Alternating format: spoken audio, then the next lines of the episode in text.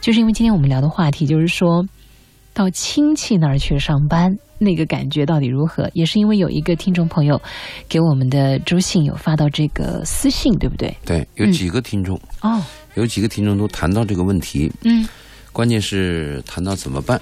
嗯呃，这个听众简单的来讲呢，他原来是干的是餐饮工作，但是嗯为了帮他的姐姐，嗯，他就去了，他就辞掉了原来的工作，去干工厂，管一些工人。嗯所以呢，这个矛盾慢慢就会产生，特别是刚开始的表现和后来呢，他的表现实际上是越来越好，但是家人和亲戚和要求会越来越多。嗯，嗯，甚至到他每天上几次厕所，都要管他都要问问你，哦。这个问题就比较多。不是都说，哎，我上边有人，我后边有人，嗯有关系总比没关系要好，是不是？而且工作当中皇呢，亲国啊戚呀，对，而且工作当中还扯一些家务的一些闲言碎语，哦，评论他妈，嗯评论家里一些问题。嗯嗯我为什么要谈这个话题呢？嗯，就是我们国人呢有一个习惯，就是讲情，有时候不讲理。哦，啊、咱们俩是朋友，嗯，咱们俩是哥们儿，你就应该怎么样？哎，曾经呢，有在微信上朋友圈里转发特别多的，就是说，家是一个讲情的地方，不是一个讲理的地方对。，但那个用在家还是适合的，但是用在公司就不适合了。当然了，你是，呃，我们看，你看中国它那个股份制公司啊，嗯就比较少，嗯但是家族企业嗯就比较多。是你像娃哈哈那么大的集团，嗯它还是个家族企业。嗯为什么西方很多国家他们有那个股份制公司、嗯兄弟公司、brother 这些，嗯一存在就是几十年？嗯就是西方人他讲理讲法，嗯但是东方人有时候讲情。嗯，就你该怎么样？你不是朋友吗？你是亲人吗？你就应该怎么样？我的建议是，如果我们讲情，嗯那你就要做好自我牺牲。做自我牺牲。对你，比如说我们讲情啊，经常希望对方牺牲。哦你，说咱俩是哥们儿吗？对，那我多拿点钱，你应该照顾我吗？ 不是这样子的。如果你确实想讲情，嗯你就什么呢？我少收一点钱，因为咱俩是哥们儿嘛。对。假如说我要是，比如说周信要是我的哥哥，我要是到你的公司去上班，啊，我就应该为你着想，我要多做一点儿，但是我少拿点儿钱，嗯对，你看你哥也没钱我多替你承担一点，然后给你多挣点儿钱。啊。对，嗯但是这个有个问题啊，嗯，但是很少有人不，这里边有两有，但是嗯有，嗯，我相信有很多，有有有有很多，嗯但这里边有个问题，嗯你一直不拿钱，一直帮我，帮多久？嗯你帮一辈子吗？你要成家呀，嗯你要养自己啊，你今后要养孩子啊，你帮我帮多久？这是第一个问题。第二个问题，讲情经常有一个麻烦，嗯它没有界限。嗯，你比如讲理讲法，我们是白纸黑字嗯写在上面的、是啊，多少斤多少两，啊，这个是有据可查的。对，就我在跟你讨论这个问题是非的时候，我们也有标准。比如我们说好，嗯我们的利润是三七开，嗯我拿三，你拿七，那好，那到年底挣了十块钱。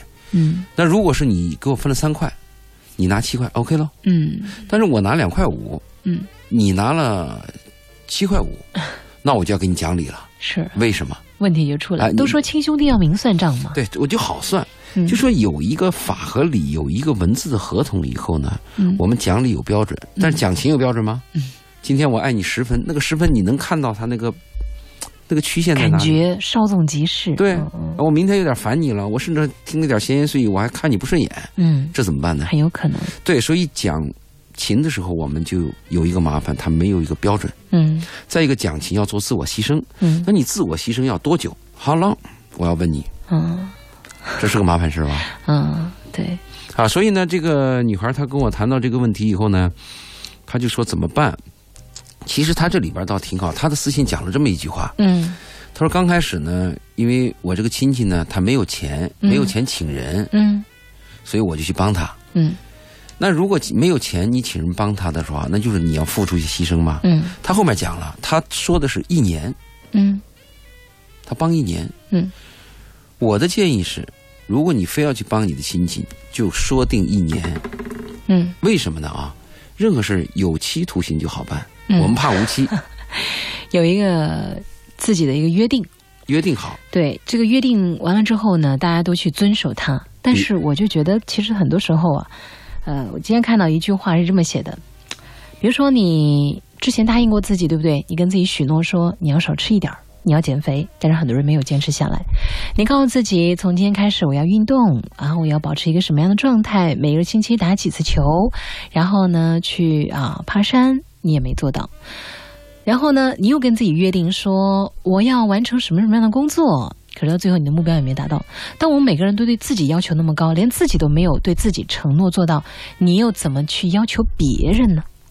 你你说的这是呃两个概念，一个是对自己自我的约束，由于这个毅力嗯和自我约束管理能力来讲呢，嗯嗯呃，能力有限没做到，和我们说的今天这个约定呢，给自己找个退路的约定是不同的。我曾经有个建议，嗯就说男女朋友第一次谈恋爱见面的时候啊，嗯嗯就约个时间，嗯否则你说我去了以后，我到什么时候 走啊？我烦对方也走不了。你去你就说我们谈一个小时，因为一个小时啊我还 有会，这样说的话就好嘛。嗯你烦的时候你可以走，高兴你再多聊两句喽。哦所以他这个讲了有期限就好办，嗯一年，嗯对吧？一年好了我们再干，嗯不好我们也说定了嘛。嗯一年我该走，我帮你一年也够了嘛。嗯嗯，我是建议实在要去给自己定个一年。好的，这是针对于这女生给出的这个回应哈。您不知道您在生活当中有没有碰到过这样的一些问题，或者说还有其他一些棘手的，要不要跟我们来说说聊一聊呢？新浪微博上，说话你愿意听一点儿的，这去年我听到的一句话。太难了。但今年，太对难对对，嗯、我我我都一直说，我说去年我今年给自己定的一个目标就是，以前我老是喜欢说话，嗯，那你要说做你主持人你嘛不，说怎么办？对我得说，但是我说以后在生活当中，我跟我的朋友们在一起，我要学会听话，啊，我要学会听别人说话。在个饭桌上的时候啊，嗯嗯就聆听吧，嗯即便是噪音，也最好 是聆听。因为在饭桌上的时候啊，嗯很多是说的很差的人，嗯往往还特别愿意说。没错， 嗯，那下次我不要当这种 人了。好，我饭局也不多。 我们继续还在，说嗯，还说这个 对这个对这个私信啊，嗯，好，第一个他就说为什么去的原因是因为对方没钱，请不到人，嗯所以他去了。嗯，这帮种一帮，这是应该的啊。这个性质叫什么呢？嗯，舍身忘我，去嗯献身了吗？嗯献身呢，你就不要讲条件儿，你别后悔。嗯你既然是帮人家嘛，这这是冯小刚最近的电影里面叫《私人私定人制定》，制嗯它里面有一句话叫“成全别人，恶心自己对”，嗯但我们也成全别人，但是也不要太恶心自己，我们要让自己开心，对但不是对？帮人有有一个概念。嗯你比如说佳倩，你家刷房，嗯那我去帮你，嗯你请我吃顿饭就拉倒了，嗯因为是我帮你家刷房嘛，嗯不是个盈利的事情嘛。嗯嗯但是如果佳倩呢，你推个车在那摆摆摊儿，嗯对不对？嗯卖东西，嗯我也去帮你，最后一分钱没有，这个合适吗？也就是说，我帮你家刷房是一个不盈利的帮忙，和你在外边有盈利的帮忙，这两个性质是不同的。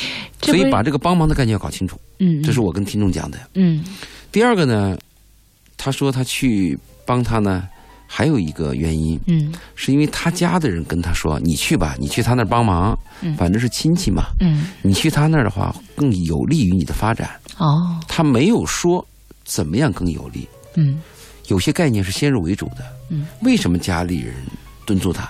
嗯你看，你哥在深圳发展挺好，嗯大老板了，对吧？嗯，回来还加了个包，包里还有个大哥大。大哥，你去吧，先生他说，iPhone 五了，对，他说你去那儿嗯肯定对你好的原因在哪里？他有个先入为主概念，他就认为我们是亲戚，你肯定要帮我。嗯。就这个潜在的意思很伤人啊！啊万其实一达不到你的期望值呢？但是，比如说像温州炒房团，嗯，为什么说对这个现象会那么感兴趣？就是因为他们是很抱团的，你知道吗？炒房团。必须要哦合哎作。嗯，你要说到这种的话，他们就是相互去帮助对方，特别的团结。嗯，包括我听到很多，就比如说潮汕的朋友们，他们也是互帮的那种。我们说任何一个事情，它有个利弊吧。嗯我们说亲戚之间的合作或者嗯打工帮工，嗯它有弊端，嗯那肯定也有好的一面啊。你比如说，如果我是一个非常开明懂事儿，嗯那我又把一个亲戚叫来了，嗯我又懂得爱，又懂得帮助，我有盈利以后，我愿意给他多分一点儿，嗯嗯。他又干得好，那当然是个好事情啊。但是问题就是，很多人他对于自己的那个价值观，他有他自己的坚守和原则，就是我认为我这么做是没错的，但是就所以就跟你的那个不太匹配了嘛。对，就是不一定能能凑到一起嘛。嗯那如果说我们亲戚当中合作的比较好，这是个双赢，嗯但是这种双赢嗯的几率嗯是比较比较少，嗯就是因为什么呢？家族企业和亲戚帮忙还不同。嗯家族企业什么？我是老爸，嗯我传给我儿子，嗯我儿子传给我孙子，嗯嗯和那个亲戚啊，你是我表哥，你是我表姐，咱去帮个忙，这个性质是不同的。嗯，对，已经有朋友发表他们的这个意见了。比如说我们的西瓜，他就说，他觉得呢，就算有约定，也会说不清，因为掺杂了情在里面。对对，就李清照那几个字哈，剪不断，理还乱，最后大家都会受伤。所以我倒是虽哎虽然到现在为止我没有发生过这样的一些这个约定，但是呢，我尽量哈不跟我的朋友。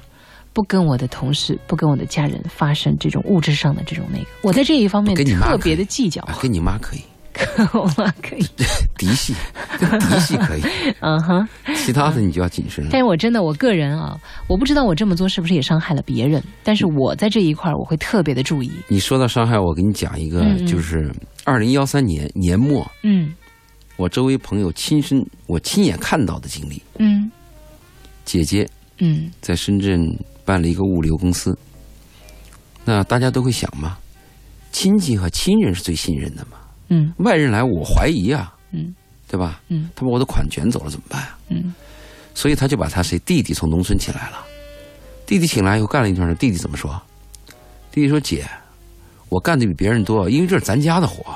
嗯”言外之意就是我干的多，应该得的多嘛。嗯他姐就明白了嘛。那好，别人三千，你四千，嗯这是不是个好事情？嗯，好，往下走，事情往往不是我们预先看到的那样，他一定会结果超出我们的哎想象。啊结果，往往是这个我们是意料之外的。嗯又干了一段儿，嗯，又开始说了，他姐突然增加两个大客户，嗯就流量和资金量很大，利润也很高。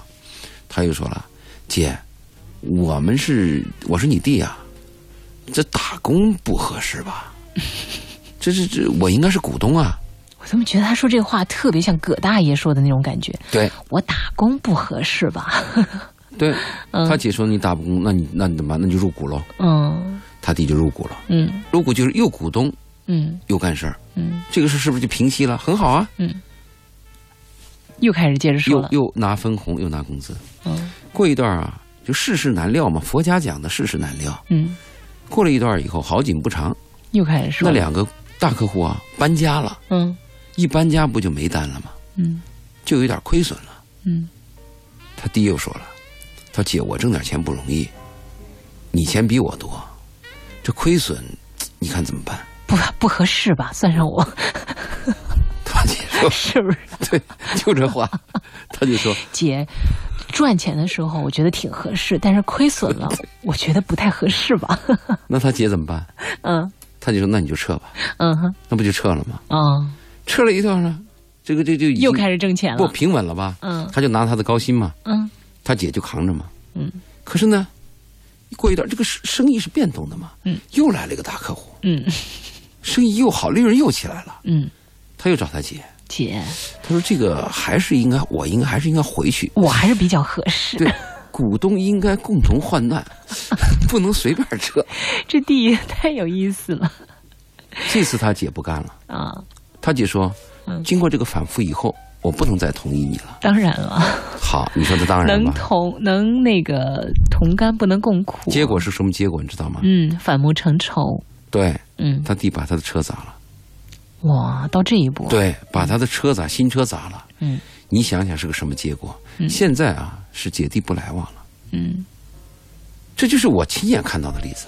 也伤了爸妈的心吧。爸妈想着，本来两姐弟、两姐妹在这儿应该是特别好的，一起团结、一起奋斗、相互照顾。结果最后呢，嗯，连个邻居都不如。是啊，多少家庭就是因为这个利益，嗯哎，钱伤感情，真的谈钱伤感情啊。嗯，嗯所以我我这是亲身亲亲眼看到的东西嘛。嗯嗯嗯那你我再给你讲一个例子啊，嗯那我这是西安发生的事儿。嗯那你说，对方是个大学老师，嗯就为了帮这个亲戚啊嗯辞职了。你知道什么时候辞职了？八几年辞职的。嗯，八几年敢辞职是个什么概念？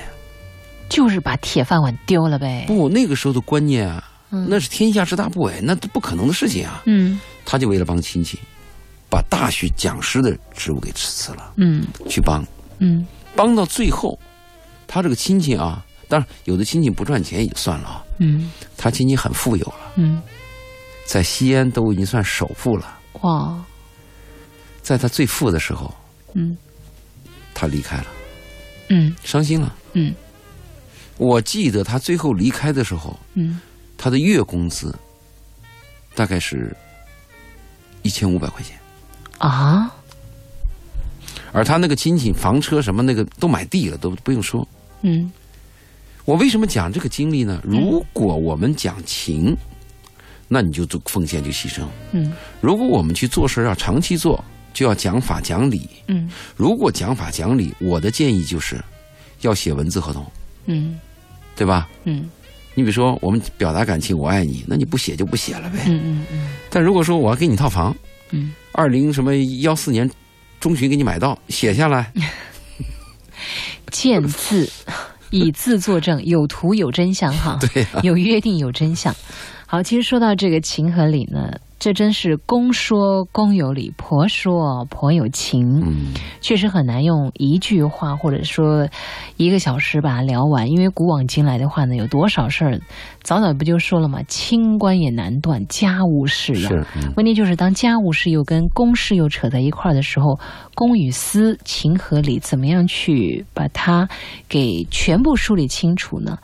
这个个人有个人的一个方法，因为每个人的家庭情况也不一样，那每个人去处理事情的方法呢也不一样，包括你可能每个阶段。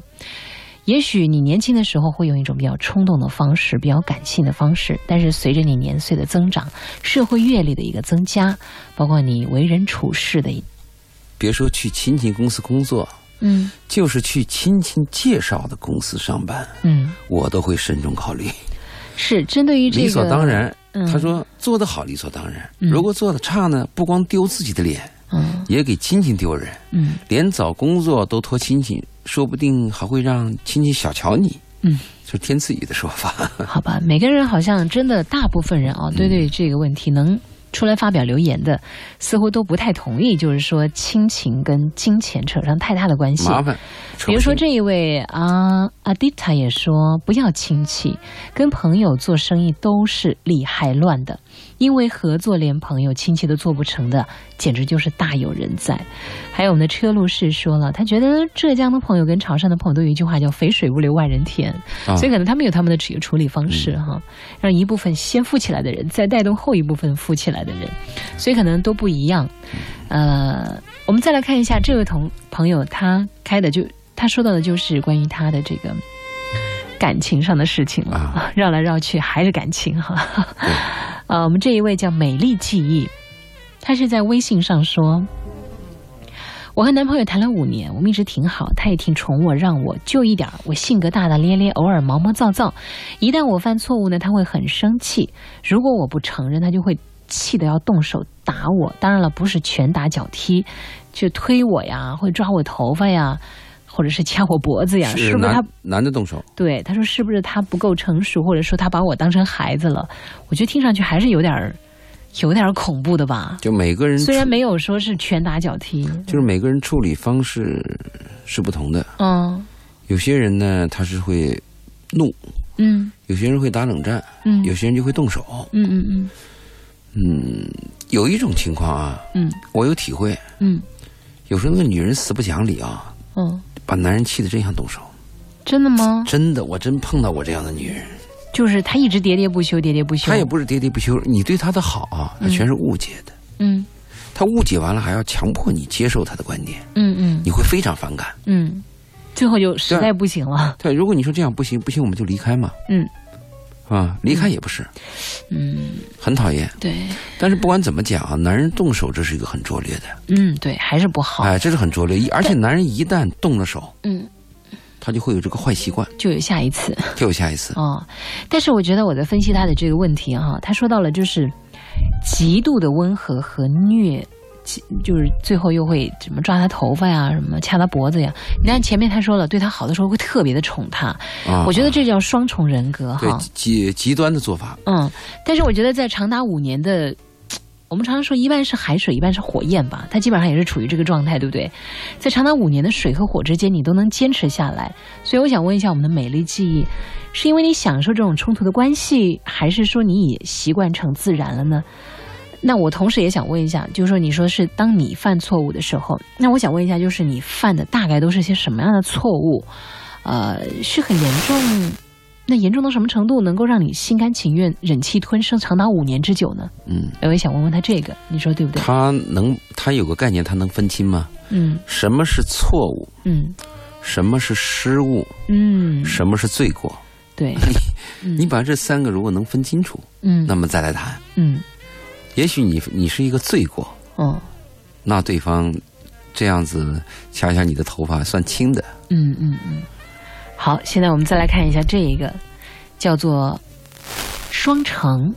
他说：“两位好，我呀是忍了很久，我觉得还是把这个问题说出来，在你们这说说也安全，这是他的安情全况。对，他说我我和他已经七年没见了，这个双城应该是女生。”今年我们又有联系了，今年还是去年呢、今年是二零一四年了，去年应该是去年吧。那没准人家是元月一号，有可能哈。嗯他说不知道为什么，我最近老想起他的好，但我们都已经成家了，那他对我呢又忽冷忽热的。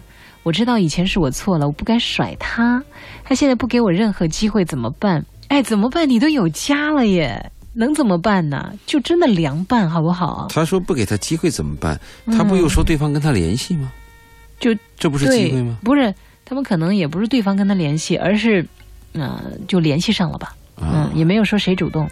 所有有家的男女啊，我的建议啊，嗯就是安安稳稳过日子，而且要过一种枯燥的日子。但这种日子、啊乏，味的日子。对对对。，但这种日子是有意义的。嗯，我们那种，我们对那种柴米油盐酱醋茶嘛。对我们对那种未知的世界啊，嗯可能会好奇心，嗯，但那个未知世界可能会给你带来灾难。是而且还有一个问题，我们基本的那个妇道和夫道要守吧，对，是吧？我身为人妻了，那我就要做好妈妈，做好妻子。嗯我如果说外边有一个什么心动的东西嗯，心动的东西，啊、动个一天两天也就算了，或者心动动也行，嗯不要真去有什么行动嗯，啊，这是我的建议。好我说一个我的私心吧。好的，我但这我边私我心我再是补充一下，嗯我想跟双城说，如果你要再这样的话。呃，别怪佳倩说一些你不太爱听的话哈。你看你现在已经是有家，对方也是有家，他他对你忽冷忽热，你说你知道你以前错了，不该甩他，他现在不给你任何机会怎么嗯办？他为什么要给你机会呢？你为什么要创造机会要跟他怎么样呢？请你一定要明白，如果你再这样的话，那真的当初当初他离开你就是太对了。你既然说到这儿，那我就再评述一下。好，他说，他当初不该选他，是甩他，甩他嗯错了。嗯，我想问你，这个结论怎么得出来的？对啊呀、你怎么知道你甩他甩错了？如果你没有甩他，嗯你跟他也过了若干年，嗯，也许你俩会崩了，会成为仇人呢、不是，我觉得就是你已经在一段婚姻里面是你要懂得你自己的角色的一个重任。很多人犯这样的错误，嗯嗯，就是自己跟丈夫有了矛盾，嗯或者深入了解男人之后嗯有点失望，嗯他回忆起当初的初恋，嗯，他说：“哎呦，我应该跟他。”你怎么知道那个初恋男人他变成丈夫就那以么后好呢就对比你现在的丈夫好吗？嗯是，所以以，我这两天昨天来了去我们那吃饭的人很多，嗯他们有几个好有女儿，嗯就说有一天要听我讲讲课。嗯我说我讲两个问题就够了。嗯我说第一，我要跟你们这女孩啊，没谈恋爱女孩要谈，嗯男人是个什么东西？你先把这个男人是个什么东西搞清楚，嗯他这个结构，他是个 什么什么属性，搞清楚。嗯这是我第一要跟他谈的。嗯第二，我要跟他谈的是嗯什么是需要，嗯嗯什么是爱情，什么是占有，你把这些也要分清楚。很多女孩糊里糊涂的，如果这些你不 听啊，你要拿你的肉身、拿你的生命去做实 验的迟早。啊，迟早要碰的。 碰钉子哈、但是人要是不碰钉子的话，永远都不知道前方到底什么在等待着他，下一次该怎么做判断。好，那么稍后时间呢，我们今后会来，呃，周老爷那边的私信，稍微等一下，大家也可以在新浪微博上继续来发表您的观点。有一个听众听我们节目两年了，嗯，那应该是我们的忠实的朋友，老朋友了。嗯嗯，她三十岁，嗯女性，嗯三十岁的女性很幸福啊。嗯，听曾经有一个男生说过，说，二十九、三十岁的女人是最美的这个不年龄阶段。是最美。但是我说她幸福是有另外一个含义。哦三十岁的女人，她居然有一个十岁的女 儿，啊，说明她是二十岁生的呀。早婚呢？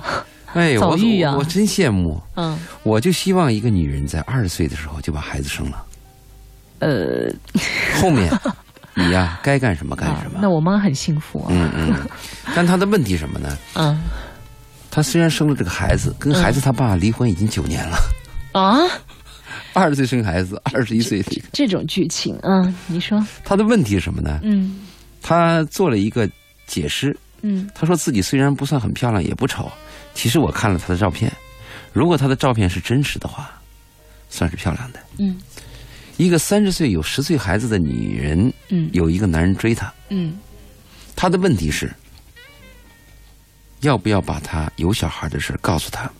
当然要说了，对，她的朋友告诉她，都说什么？嗯你晚点告诉嘛，你说那么早干嘛嗯啊？你说当然要说，理由是什么？嗯佳倩，假设你是一个三十岁的女人，有一个十岁的女儿，嗯有一个男人在追你，嗯你为什么要跟这个男人？你比如说我追你，我喜欢你，我就想骚扰一下你，跟我谈你的孩子干嘛呢？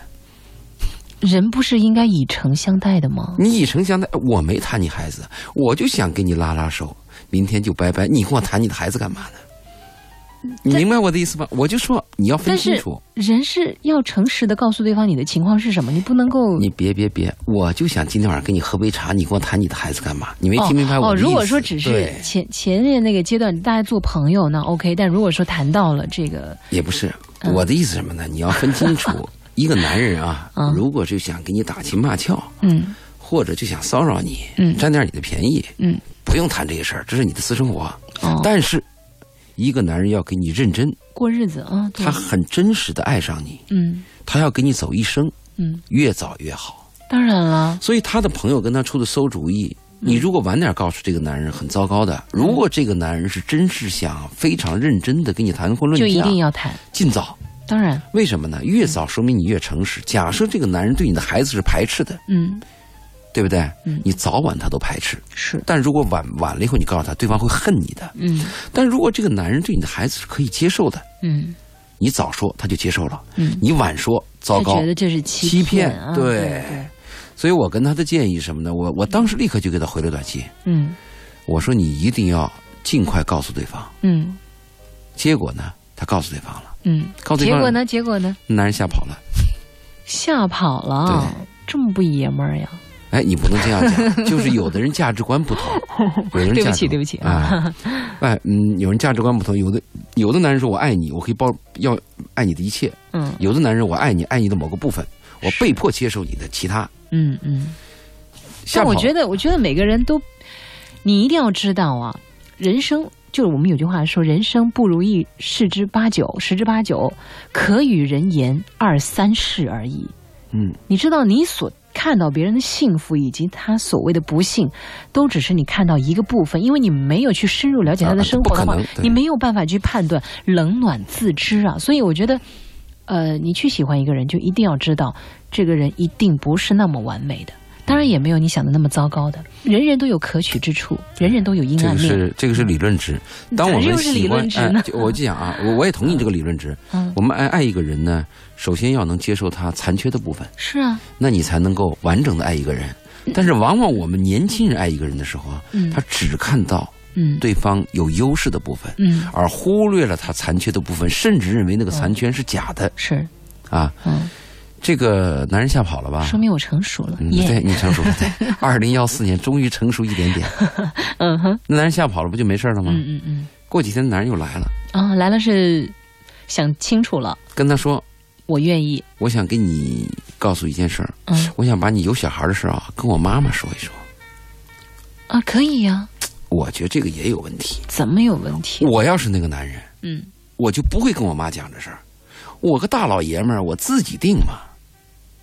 尊重一下家里人的意见吧。对，好，你说好歹好歹他是想认真考虑你呀说的，那个性质就变了。那我可以这样讲，嗯你这孩子，我认了，我爱你这个女人，嗯但是我要把这个事情如实反映我们家，也就是说我已经做了决定了。嗯他的那个那个那个含义是什么呢？嗯，我要跟我妈谈谈，看我妈同意不同意，我再决定这个事儿。哦，这个不是比较糟糕，这个才是不爷们儿呢。嗯嗯嗯，他这个不爷们儿的人，他又会有一系列不爷们儿的做法。就是有可能接下来很多时候他的妈妈都会掺和到你们的生活当中来。不是这个意思，我一个我的意思是什么呢？一个男人如果有一种缺优点的话啊，嗯你会发现他有连带的优点；哦一个男人有一种弱性的话，他会有连带的弱性。哦，大家知道了，男人是这么回事儿、比啊。如，你看啊， 他跟他妈说他孩子的事儿，不就是弱性表示？他另外又有一个表现，他有个 QQ 群，嗯，这个男人生怕 QQ 群里的人知道他追这个女人，为什么呢？这就是懦弱嘛。他是不是生怕担心，哎呦，那个女人有孩子，会不会我没脸面？啊？人家就会笑话啊，他。对对，好多很很难说的问题呢。哦，那你说，嗯，我要是爱一个女人，一个男人爱一个女人什么呢？那我就是要告诉大家，我爱一个女人。不管他怎么样，我都爱。我虽然没有必要去晒那个幸福，在大街上拉着个女人手，或者在朋友面前故意招这种亲热，但是我胆子是很正的，嗯嗯我就是爱这个女人。嗯，那你在 QQ 群里，所以我就说，一个男人有一种弱性，他会有连续锁的的弱性。嗯嗯嗯，所以他就问我呢，这个我们这个听众就问我，目前这个状况应该怎么办？嗯，怎么办？我觉得你就静候佳音吧，就不用太主动了吧。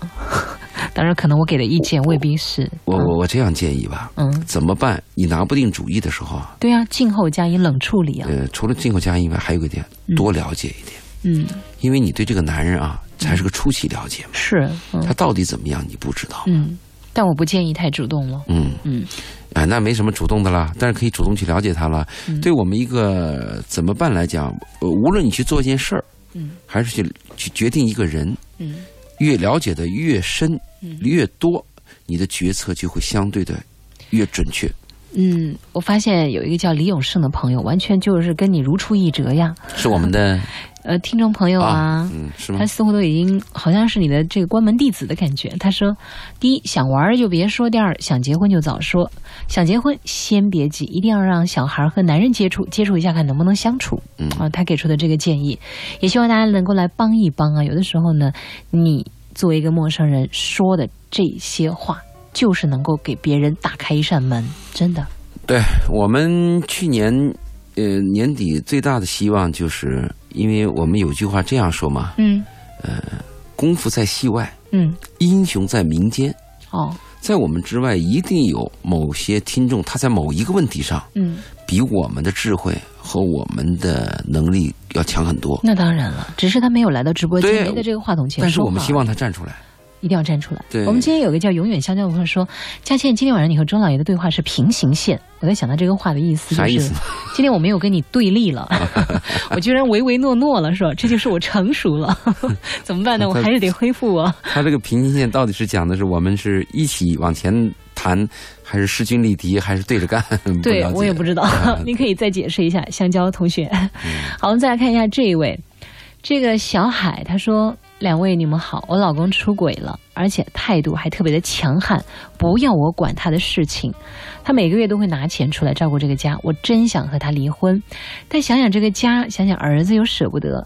家里呢，刚刚老家拆迁了，还没有拿到那个拆迁款。”我知道我老公脾气很倔，现在他每天九点多回家也不和我说一句话，我该怎么办呢？我觉得这个女生真的很可怜呢、就是她完全都没有把自己放在一个足够能够让人尊重的地步。你这结论下的太早。呃，因为你知道吗？从那几句话里面就可以看出来，她确实地位是岌岌可危的。嗯，一个男人出轨了，明明他是过错方，可是他呢却一点认错的感觉都没有。第二，嗯也每个月都拿钱来照顾这个家，也就是说，这个女生是没有经济独立的。她没有经济独立，啊、这个我能理解，但是同时她没有精神独立，因为她都得不到对方哪怕怜悯也好，怎么样也好。注意啊，这个我们很多年轻的主持人，就包括 佳倩，会犯什么样的错误呢？嗯、及早，一个女断章取一个女义听众打来电话，说我丈夫出轨了，嗯回家也不理我，什么事也不干。嗯，然我后我们就的开始我们的女主持人就说：“这种男人你要他干嘛？”大部分有这样的情况。呃，好，接着呢，我们会有另外一个呃男听众打来电话，告诉主持人说：“你看我老婆天天打麻将，孩子也不管。”我们的主持马上又会说，这种老婆你还要她干嘛？结果他俩是一对儿。对，很危险。我我为什么说呢？哦好，我们在听一面之词的时候，一般艺人讲啊，嗯他都有盲点。嗯他讲盲点的时候，我们在听他的话的时候，一定也有盲区。嗯嗯那这个盲点和盲区在一起汇合的时候，会把一个问题啊弄得变形。嗯我们这个做咨询的时候，凡是牵扯到家庭问题，我们一定要听另外一方的嗯不发能言。听信一面之词。嗯对，对，其实这是我一直都在提醒比我如自己的哈、你丈夫为什么出轨？对，原因何在对？不要跟老是是从别人身上找原因，应跟该什要么问人问自跟己。什么样的人出轨？嗯你跟他相处是什么模式？嗯，对吧？对那有些，对嗯我给你举个例子，对，我们很多女人用那个性的冷暴力对待男人，嗯我不跟你上床，嗯嗯我我我烦你嗯啊嗯。嗯那你说男人呢？嗯男人会不会出事儿？出了事儿你你怪谁？怪谁？我就打一个极端的比方，嗯我们一定要把这个听众的问题要搞清楚，问了她那个丈夫以后，嗯啊，我们才能做决做决对定。我我我，对我得要告诉自己，不能像那个盲人摸象一样的啊。第二个我要谈但的是，可能我就是还是太站在女人角度去考虑你问题太小了，你不太年轻，你还没有经历那么复杂的事儿。还有一个呢，就是她是一个呃全职太太。啊，其实全职太太在我心目当中是伟大的。是挺了不起对的。对对，一一个女人说她是一个什么 CEO，在我眼里不一定值钱，哦，但是一个女人说我是全职太太，我甚至会有点肃然起敬。嗯特别是她主动放弃工作，为了教育孩子做全职太太的这种女性，是了不起的。嗯所以在这个问题上，我有我我对全职太太是这样看的。嗯，好，稍后时间呢，我们继续和大家来聊劈腿了。可我真的没有，现在都半年了，一直是我说什么他都不理我，我真的很爱他，我该怎么办呢？ 但我想知道为什么你会给你女朋友造成这种感觉，这就是你劈腿了呢？这里边有个概念啊，啊，呃，你你没有劈腿嗯和你的女朋友认为你没有劈腿是两个概念，嗯，对，对吧？嗯我有我们曾经有个男人这样说嘛，他说他这个要给他的女朋友在山上买一个别墅，嗯我们就问他嗯你能做到吗？嗯嗯嗯他说不是我能不能做到，嗯，而是这个女人是不是相信我能做到。这里哦这是一个什么概念呢？嗯就是也许你这个男人他没有劈腿，对女人很诚实，嗯可是你有些小动作叫人怀疑，嗯比如你回去以后删手机嗯或者接个电话，人就跑到厕所里去了。嗯就你你有些行为是不是有点诡秘，嗯，叫人怀疑你？对，或者有一天你见到一个女同事给你打电话，你妻子问你谁，你说是我的哥们儿，嗯其实你担心你你你的老婆就是吃醋，嗯她就是一个普通女朋友，嗯可是由于你这些行为，造成她认为你劈腿了。嗯对吧？其实有些男人真劈腿了，但他做的很好，嗯他老婆还一直认为他 很好，所以我赶紧就把话绕过来，就这个男人真劈腿了，还是他老婆认为他没有劈腿是两个概念女朋友，啊。女朋友，嗯嗯嗯。那如果女朋友对你有这种他说这些行为都没有。啊、都没有啊都没有，那你就要去解释了。如果你解释还不通，那只能说明一个问题了，嗯你女朋友有病。啊，那我坐得端，行得正。您这个评论下的是不是有点儿太不，如果你把你的行为都做得很好，嗯这个女人还这么认为，那不是她有病吗？有这样的人呐、嗯？那也那也有这样的男人。那也也有可能，他就找了这样一个借口。啊有些人也有心可能，有理些人由心胸狭小嘛，嗯他狭窄嘛，他多疑，嗯他对自己就是恐惧，嗯他担心失去对方，嗯缺乏自信，嗯会有这样的问题吗？嗯那有些男人自己的女朋友跟跟别的男人一说话，回来就吵架嘛，也有这哎也样有的事儿嗯也有也有。好，我们这一位是叫青春无限，他说：“那一个男人老是由说他的女朋友决定一切，这个男人叫懦弱吗？”我觉他得有有看时嗯在候什么样的问题上面吧。有时候过分强大的男人啊，嗯也会这样做。嗯嗯男人经常在众人面前说：“我们家分大小事儿，啊小事儿我老婆说了算，嗯。大事儿我说了算。”嗯，但是我们家基本没 什么，但是我们家什么是大事儿，嗯什么是小事儿，由我老婆说了算。 就如果你过分强大、很自信，男人也会这个样子嘛。嗯嗯看你是调侃的还是当真的嘛？嗯嗯，好，但但是家庭它是一个博弈，家庭跟社会、跟公司之间、跟集团之之间一样，它是个博弈。嗯，就是一般强势一方最后是说了算的。我也觉得就是一个公司也好，一个恋人的关系也好，嗯尽量呢不要两个势均力敌。最好是主从关系，嗯，从属关系从属关系是最好嗯啊嗯。你走，我跟随；是你说 yes，我说好对，啊。你说你要做什么，我说我随你。要不然一个往东，一个往西，再努力也没用。哎对，最好是这样子。不是这个不分男女嗯，比如说女人很强大，嗯我是个大老爷们儿，嗯但我女人太强大了，嗯那我就跟随你嗯，也行。对，最怕的是什么呢？ 游说啊，最怕的是双方都不服气哦，对我们我们这个天赐予给我来指点了，啊叫游说。啊，游说对，对， 我是非常的喜欢听众朋友来给我说说哪些问题我应该注意到。啊、再来看一下，哦，我们的这位冬菇，他说我确实很想弄清楚男人是什么东西， 因为我总是稀里糊涂受到一些廉价的伤害。男人是什么东西？你要知道啊，我给你举一个例子啊，嗯嗯，非洲大草原，如果你看看那个电影，角马吗？嗯、就《动物世界》吧，嗯嗯就是一个公狮子站着一群母狮子，男人就是这个东西， 啊是啊，真这个东西。嗯嗯我在一次讲课的时候，站起来一个三十多岁女人，她提了个问题，嗯她说怎么样让我的丈夫只爱我一个女人，对别的女人没兴趣？不闻不问，嗯我说没门儿，连窗户都没有。男人在跟你结婚之前，可能还对你有兴趣；男人跟你结了婚以后，只会对陌生的女人更有兴趣，而对你的兴趣下降。真的吗？对所有的吗？所有的，那他就问了第二个问题，他说那怎么办？嗯因为你后面有家庭有婚姻怎么办？嗯我说唯一能做到的就是你要让这个男人知道家是最重要的，嗯，你是无可替代的就行了。那你就了好不起啊了男权主义的一句话呀。 那姐我妹 们，姐姐妹妹们站起来那我那我讲一个女权的啊，啊！女权的好，这个男人看着不顺眼，你就把这个男的 pass 了，找另外一个男人。嗯，能做吗？不行的嘛。这样的女权能做吗？基本上其实男女平等这个话，没有平等的。他讲男女平等，主要讲的是投票权，嗯讲的人格的平等。嗯嗯男女之间不可能做的所有事情都是一样的。嗯嗯，我们的一亩三分地，果然这个不公平在他们家挺那个的。一亩三分地，他说我是你们的新听众，谢谢你啊。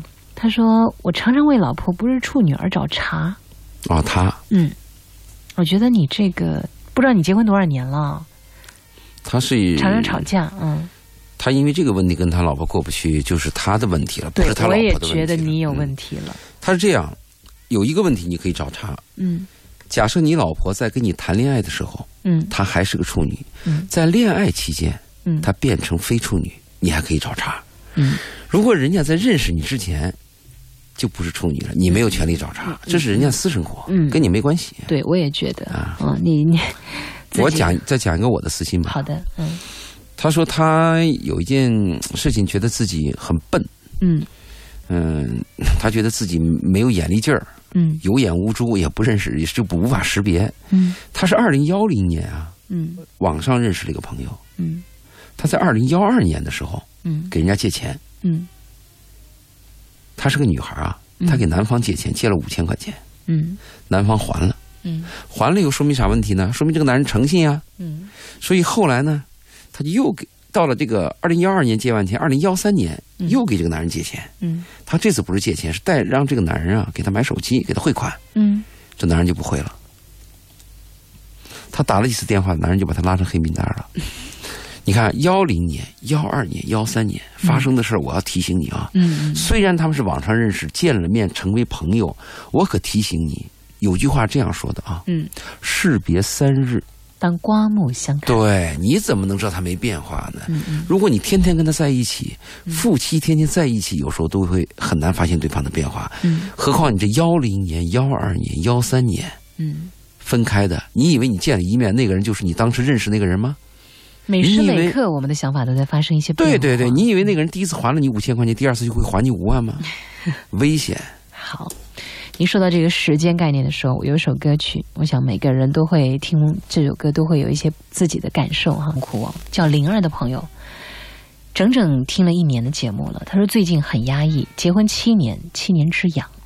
两个月前我们大吵一架，没多久他就回老家了。就在上个星期，他奶奶去世，我也带着小孩回去。可就是在家的一个星期，我们没有交流。吵架的时候，他说他从来没有把我跟他组建的这个家当成他的家。我听了之后一下就懵了，我再也没有力气去理论什么。临近过年，儿子天天吵着想爸爸，看着小孩天真的面孔，我都不知道怎么跟他说，我怎么办呢？呃，我觉得吵架的时候说的这些话，你未必要把它当成是，呃，就是怎样的一些话，哎，对对对，很精彩。是不是？哎，咱俩说到一起了，哎 呦，难就是得啊、呃，对他那个有时候这个男人呢，嗯，男人的撒娇方式是发脾气，嗯，有时候男人撒娇方式就是发脾气。男人撒娇的方式，对对对，嗯，你哦你要注意这个问题。哦，如果男人在非常激烈的时候讲了一句非常狠的话，嗯是因为生气过激，嗯你可以当真，但是你如果当真以后，嗯时间长了以后对你会有伤害。嗯如果你真是要当真的话，你去跟他聊聊这个话。嗯，我建议不要当真，我们还是要看他做什么，而不是说什么。对呀，比如他说了一句很狠的话，嗯但月底月底又把工资给你交过来了。孩子有有病的时候，他就陪着你一起去医院了。嗯嗯你有什么问题的时候，他马上就来关心你。嗯我们看这个比较重要嘛。嗯另外，夫妻之间一辈子啊，嗯嗯真是太艰难了。我的建议是，珍惜再珍惜，嗯，坚守再坚守，嗯嗯没有别的出路。哦，对吧？对，我还想评论一下，呃，我们有一个叫松菊夫琴，嗯他给我来的一个这么一几个问信题息，嗯嗯他讲了很多，嗯他讲了很多呢。他其实有两个问题值得一谈。嗯他的第一个问题就是关于教育孩子的。嗯他说，教育孩子有两种，嗯一种是告诉孩子嗯社会丑恶、嗯人性自自私，嗯你要时时防着他人。嗯马路上老人摔倒了，别动，对不对？嗯不要扶。嗯老师要碰你，赶快远离，因为老师现在有坏的嘛，有那猥亵学生的嘛。嗯这是一种教育。那还有一种教育就是社会是美好的，遍地是鲜花，充满着希望。嗯嗯你说哪一种？他问的第一个问题是，怎么样教育孩子？嗯这个问题我的建议是这样啊，嗯在孩子很小的时候，嗯他在你身边，你可以保护他的时候，嗯你用你用这个社会是美好的这种方法教育他。嗯见了叔叔要叫叔叔，见了别的哥哥姐姐要鞠躬。社会是美好的，是有希望的，因为你可以保护他们。嗯你可以讲些美好的。但是当你的孩子慢慢大了，十二岁、十三岁、十五六岁，步入社会以后，嗯这个时候他要脱离你的保护，要自我保护的时候，你要告诉他社会丑 恶、人性的劣根嗯和这个各种危险。但是你同时要告诉他，我永远都是你的大后方。你大后方，你你你在深圳，他在大连，你你你后到哪也没用。你就是看说，，你可以回来休息一段时间。我为啥讲这个问题啊？嗯有一个爸爸嗯有一天去接他的女儿，嗯他的女儿大概有个呃十七八岁了吧，嗯他爸爸就走在后面看他女儿，嗯就又就有两两个男人跟着他女儿，嗯嗯他女儿一点反应都没有，嗯他就认为那个那那那那那条街是安全的。嗯通过这个事情以后，他爸爸突然反省自己，就是应该把社会的危险和一些人性的丑恶要告诉自己的女儿。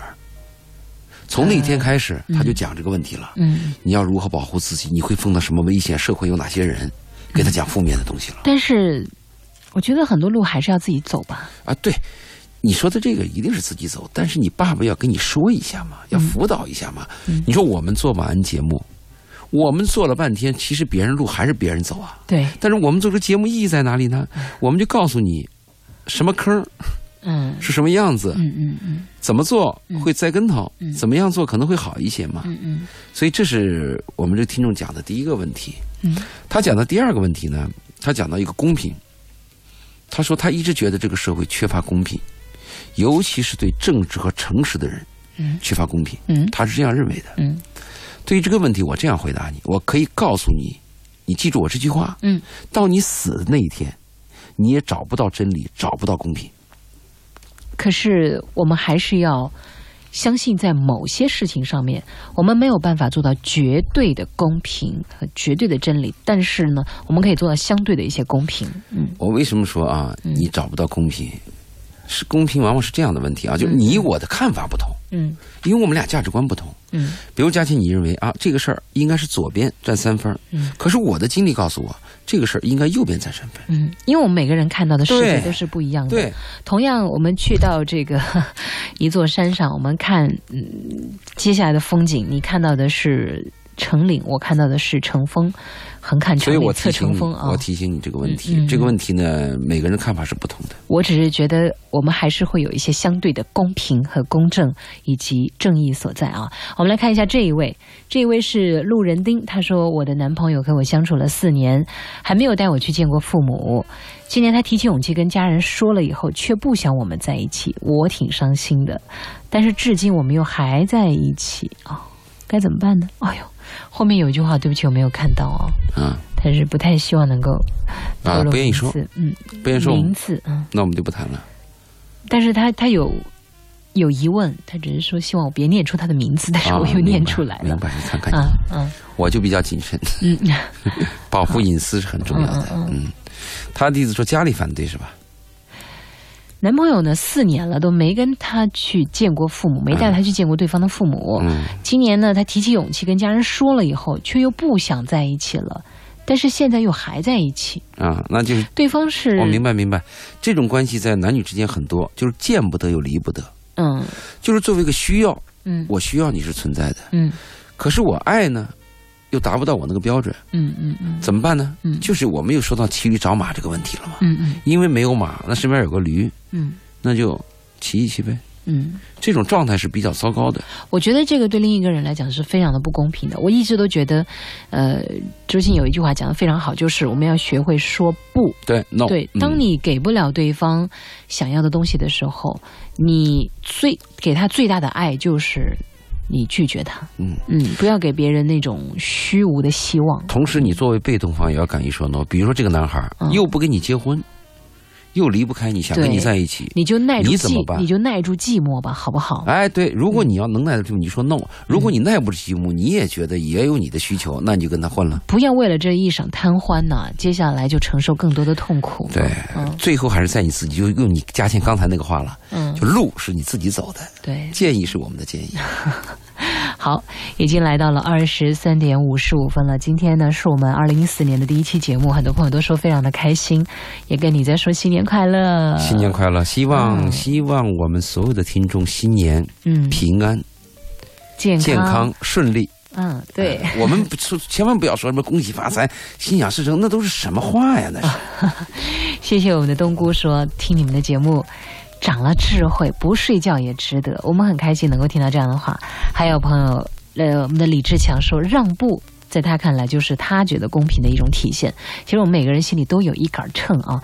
那这个秤的这个心码儿，这个标心码儿，到底是往左点儿，往右点儿呢？其实真是没个准儿，对不对？我们每个人都生活没有标准答案，对，没有标准答案。我们说到的也不是唯一的答案，而你所经历的、走的这条路，也不是你必须的唯一的一个选择。其实还有很多很多的人生是需要自己去尝试的。嗯，很多的道理也是需要你在一步一步的摸爬滚打当中去渐渐懂得，并且有一天你也可以这样跟年轻人说：“年轻人呐、你不能这样啊，你应该那样啊。” 直到那一天，你就知道路该怎么走了。